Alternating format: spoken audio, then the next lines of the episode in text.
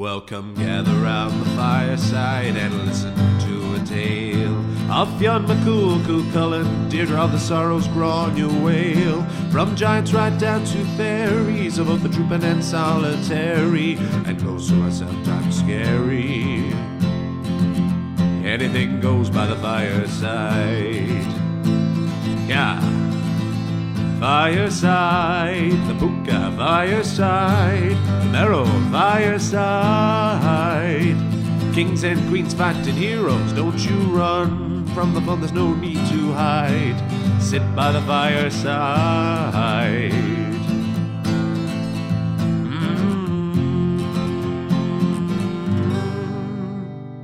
Fireside.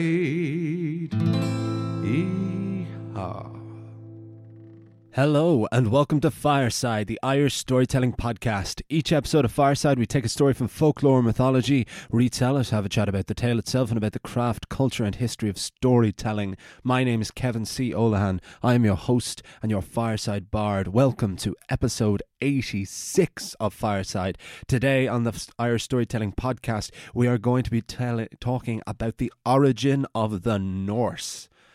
I repeat, on the Irish Storytelling Podcast, we are delving, just dipping the toe into Norse mythology. But first of all, we would like to give a big welcome to any new listeners and to any returning listeners. Thank you so much for your continued support. If you are a new listener, this is going to seem like a very strange episode to join into. Why not listen to it? And if you like it, head back to the beginning to see what we've been building up to.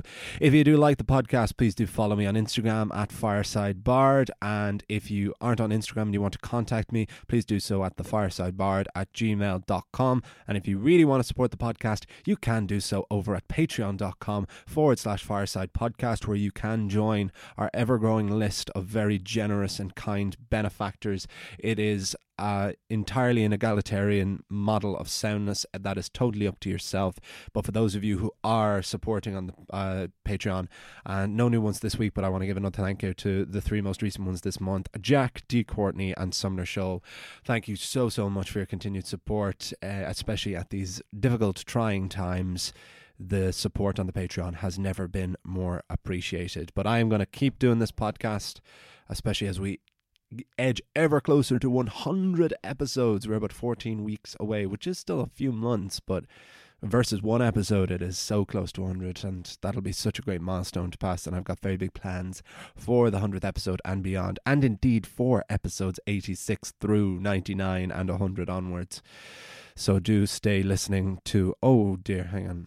Did I just... Sorry, my headphone just went a bit fuzzy on me.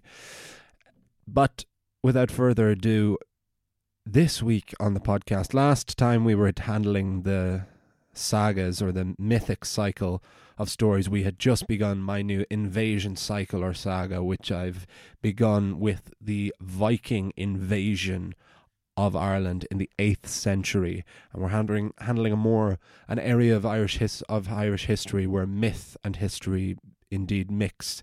And because we gave this introduction to the Viking, and we're going to be dealing with the Vikings for the next couple of weeks, I thought it only right, and couldn't help but indulge myself and have a crack at adapting the origin of the Norse gods. And what a treat this was.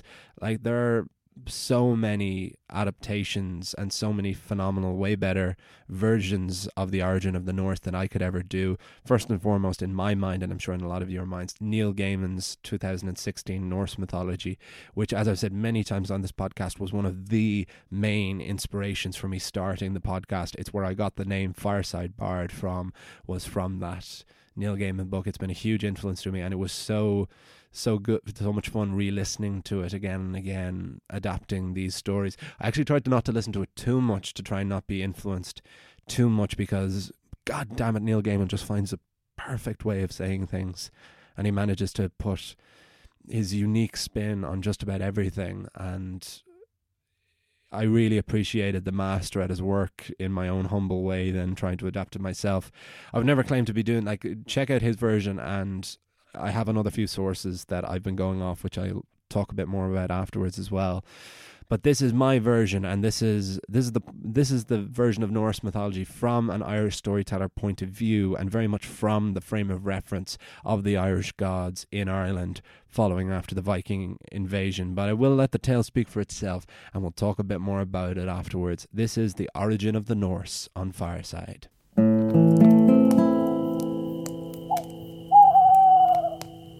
The Origin of the Norse. When the Norse came to the island of Éire, they brought cities, they brought commerce, and they brought their own gods. After nearly 50 years of Viking raids, a band of Norse warriors settled in Ireland. Once here, a lot of them did convert to Christianity, but some, even some of the Christian converts, still held on to their own gods. As one Christian Viking would later say, "On land, I pray to St. Patrick. At sea, I pray to Thor." The Celts had no creationist myth that we know of. The earth existed, for reasons they didn't know, nor did they cast aspersions. Rather, the Celts believed that this tiny windy island in the northeast Atlantic Sea went through a series of settlements beginning after the Great Flood. But where our Fireside saga began was with the landing of the Tuatha Dé Danann. It is said that the people of the goddess Danu came from the four cities of Forius, Gallius, Murius, and Finius. The only thing we know about these four island cities is that they were north of Ireland. Far north, perhaps. Perhaps the Tuatha Dé Danann had more in common with the Vikings who would occupy the island so many years later than was originally thought. And speaking of original thought, what was it that these Norse warriors believed? Well, in the beginning, there was nothing but fire and ice. To the north, the realm of Niflheim, which existed before the world, home to 14 poisonous rivers. To the south, Muspel, the world of fire. In Muspel stands Surt, the guardian with his flaming sword. It is said that when Ragnarok comes, Surt will leave his post and destroy the world, thus returning the planet to the fire and ice from which it was birthed. In between Niflheim and Muspel, there was a void called Ginnungagap. When the frost winds of Niflheim met the boiling steam of Muspel, it birthed the first living thing. They were neither male nor female, but both. This was Ymir, the first giant. For years Ymir slept, and from the crease of their armpit and the area between their legs, Ymir gave birth to the ancestors of all the giants. Finally, Ymir was awoken by Audumla, a cow too large for imagination to conceive. She had been born of the frost, and when Ymir finally awoke, they found they were quite hungry. The great giant crawled beneath the galactic cow and began to feast. In turn, Audumla then developed a thirst of her own. She began to lick the great blocks of ice around the Ginnungagap. The more the cow licked, the more the ice began to melt away, like ice creams in the 15 minutes of an Irish summer. Soon, hair was visible in the ice, then a head, shoulders, until from the ice came the first man, Buri. From Buri, all the gods and goddesses are descended. Buri begot Bor, who took a wife with a giantess born from Ymir named Bestla. And from the union of Bestla and Bor were born 3 sons, Vili, Ve, and their eldest son, who would become the all-father of both gods and humans, Odin. Odin and Vili and Ve were raised in the void of Ginnungagap. They had been born, but there was still no world for them to live in. So they decided to create one. There was only one thing for it. They killed the great giant Ymir so that the world could be created. And so much blood gushed from the wounds of Ymir that it created a flood in which all the giants were drowned. All that is, except for two. And from these two, all giants are descended. It wasn't just that Ymir needed to be killed for the world to live. His body was the very bricks and mortar. His blood became the seas and lakes. His skull became the sky, the clouds his thoughts, from his flesh the earth, his bones the mountains, and his teeth the stones and sand.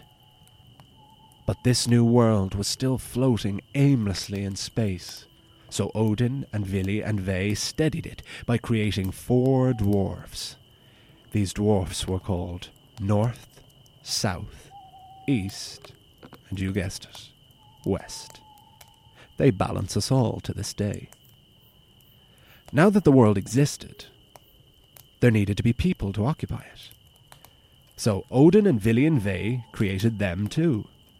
From the newly created oceans, they lugged 2 logs of wood, one of the ash tree and one of the elm. Odin breathed life into these 2 trees. Vili gave them will, desire and need, and Ve carved them, giving them shape and genitalia, one male, the other female. The male was named Ask, after the ash tree, and the female, Embla, from the elm. From Ask and Embla, all humans are descended. And this is why Odin is called the All-Father, because he is the father of the gods and the creator of human. Whether we are mortal or divine, Odin is the father of us all. Finally, Odin and Vili and Ve wanted to protect this world and the people they had created.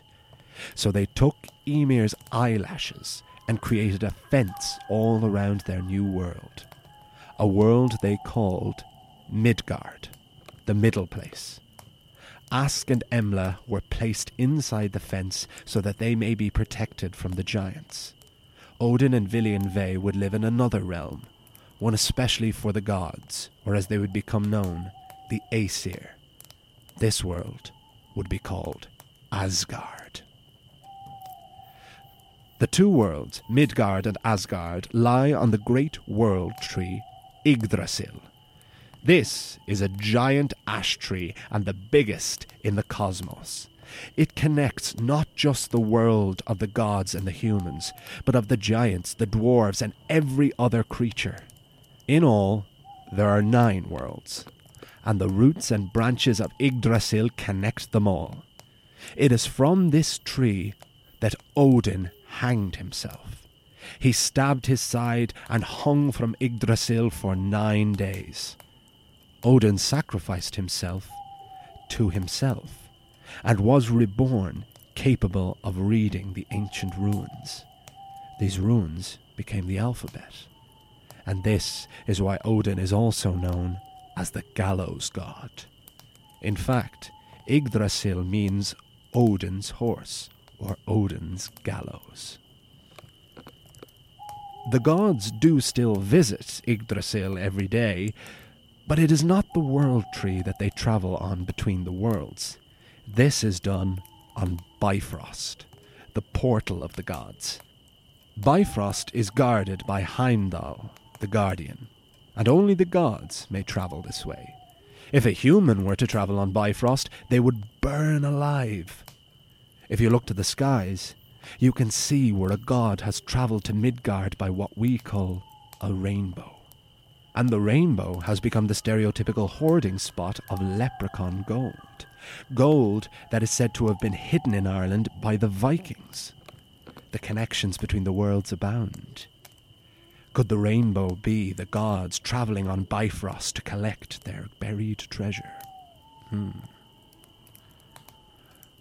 Odin was known to love travelling in disguises to Midgard.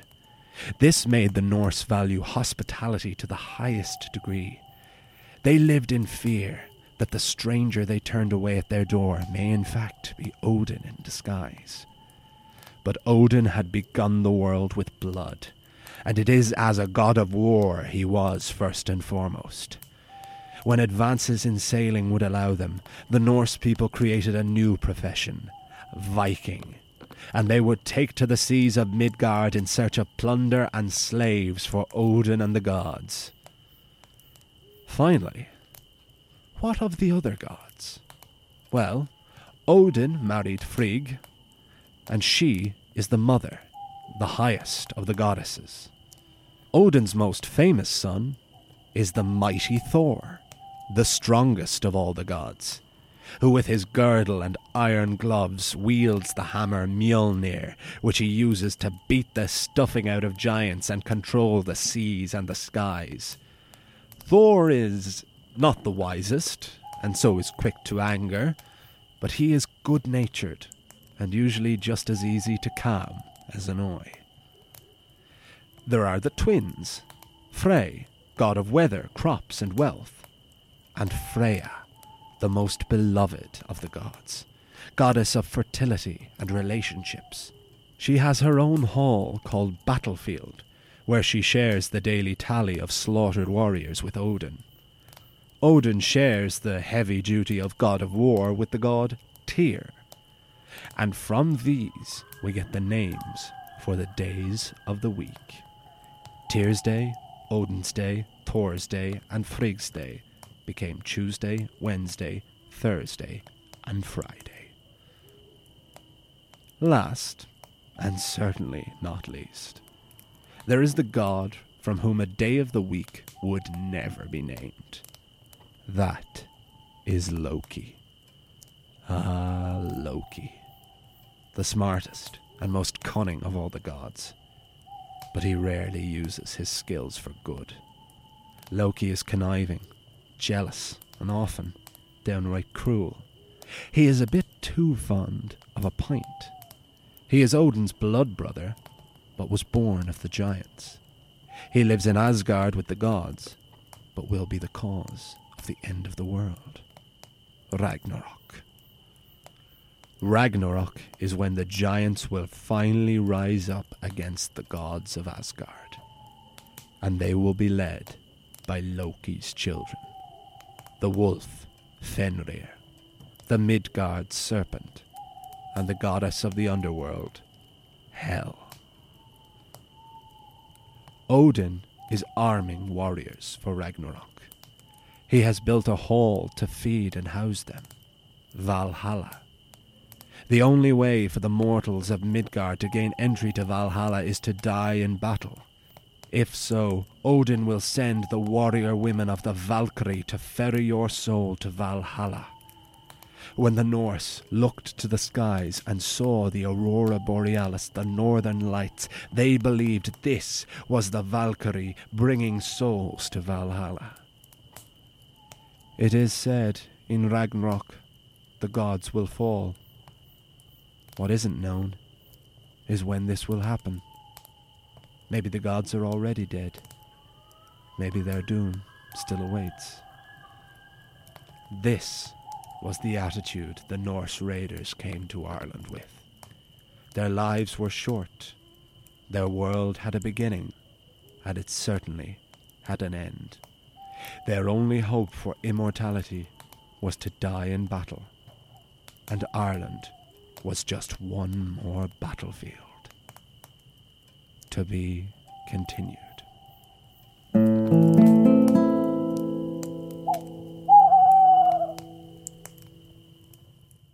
And that was a brief, but still thorough enough, origin of the Norse beliefs and the Norse gods on Fireside, and I hope you very much enjoyed it. That was so much fun. I had so much fun doing that. It was such a refresher, because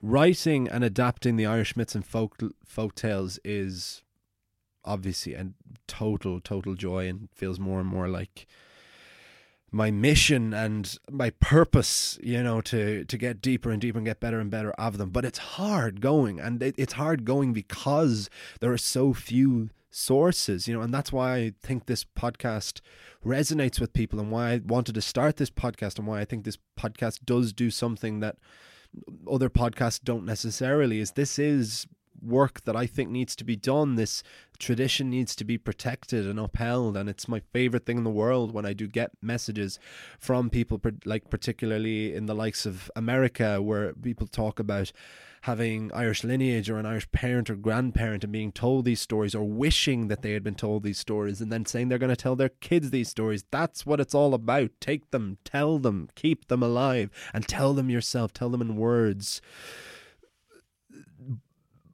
But the reason that this is important work is because it's hard, and because there isn't as many sources for the Irish myths and the Irish folktales as there is. There's very dense versions of them, and there's the versions in the Old Irish, and there just isn't a lot on them. And that's what makes it such rewarding work, is sifting through and trying to find a cohesive line through the stories and through the mythology. And that's what I hopefully think I've done, at least to a little degree, and scratched the surface on, is put some kind of structure on the four sagas of Ireland. And now I'm really enjoying going through the stage of mythology and history where the lines start to get blurred, and there's no better time for that than the Viking invasion, when there's so much we do know, but still a huge amount we don't know about this Viking time. There's a huge amount of misconception about this period, and I hope that I can clear that up in some way, still remaining a storyteller and not a historian, because there are plenty of historians who know their stuff way more about the facts and about what happened, and could answer your questions way more. All I can do is try and put, without going against history and without lying to you, of attempting to put a true narrative over the individual stories and sagas of the Viking time in Dublin, and indeed any future time we do on this podcast. But what I mean by all that is, the Norse mythology, there's so many adaptations of it, and there are so many sources from it, and not just Neil Gaiman's recent one. Neil Gaiman did a wonderful job of streamlining it, but I mentioned my Norse mythology, another Norse mythology source I have, which was a Norse sagas and stories, I think it's called. I remember the name of the author. I usually have it in my bag with me, but I don't have it with me. Yes, here it is. Viking Myths and Sagas by Rosalind Kerwin. That has been a really I got it as a gift for Christmas this year, because I went to Norway at the start of the year and knew that I wanted to start approaching Norse mythology, at least touching on it, to time with the Vikings, because there's such a massive Viking influence in Dublin even to this day. So it still felt right, and it still felt a part of the Irish mythology and the Irish history. So this was a book I was given, and it has proved invaluable in terms of streamlining. It's quite bare bones, but it, in terms of the mythology, but it just kind of breaks it down to the key players, and has really good notes in it, and delves into the sagas as well. So delves into later, more historical stories, such as the stories of Ragnar Lothbrok, and the stories that the TV series Vikings delves into a little bit. And I haven't read it all, but I've been working with it and studying it and annotating it while adapting this, and it was really useful. Then I've also been using the Vikings Great Courses book, which I talked about, our audiobook. That has been invaluable in terms of just the history of the Viking time in Ireland from a Viking point of view, because I think a huge part about the Irish narrative of Vikings in Ireland is it just views the Vikings as the enemy, as the invader. And the more they became ingrained in Irish society, the more they became the Irish themselves. So it wasn't quite as black and white as just these marauding, bearded, axe-wielding Vikings coming over and then them being repelled. It was a lot more complex than that. And that's, again, a thing I will only be able to scratch the surface on, but I hope I'll be able to enlighten a little bit about it and keep it still storytelling and fun. But that was great as well. That had an early lecture on the Norse mythology from a religious point of view. So what do they actually believe?